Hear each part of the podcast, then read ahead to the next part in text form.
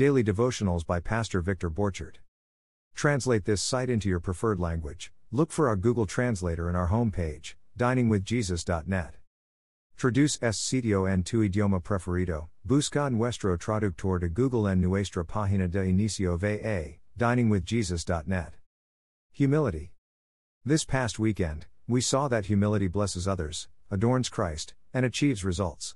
This week's email devotionals will take a closer look at each of these, day by day. So, if there is any encouragement in Christ, any comfort from love, any participation in the Spirit, any affection and sympathy, complete my joy by being of the same mind, having the same love, being in full accord and of one mind. Do nothing from selfish ambition or conceit, but in humility count others more significant than yourselves. Let each of you look not only to his own interests, but also to the interests of others. Have this mind among yourselves, which is yours in Christ Jesus, who, though he was in the form of God, did not count equality with God a thing to be grasped, but emptied himself, by taking the form of a servant, being born in the likeness of men. And being found in human form, he humbled himself by becoming obedient to the point of death, even death on a cross. Therefore, God has highly exalted him and bestowed on him the name that is above every name, so that at the name of Jesus every knee should bow, in heaven and on earth and under the earth, and every tongue confess that Jesus Christ is Lord, to the glory of God the Father.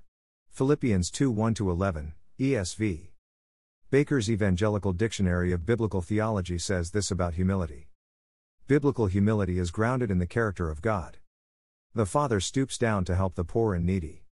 Psalms 113 4 9, cf. 138 6 7 The incarnate Son exhibits humility from the manger to the cross. Matt. 1129, Acts 8 32 33, Phil.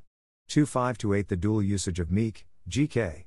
Praus, and humble, tapeinos, or, low, in heart in Matthew 11:29 emphasizes Christ's humility before humankind, whom he came to serve, as well as his submission before God.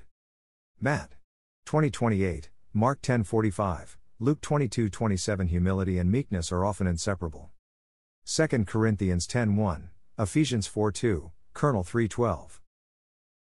Greg W. Parsons, StudyLight.org. Table Rock Fellowship.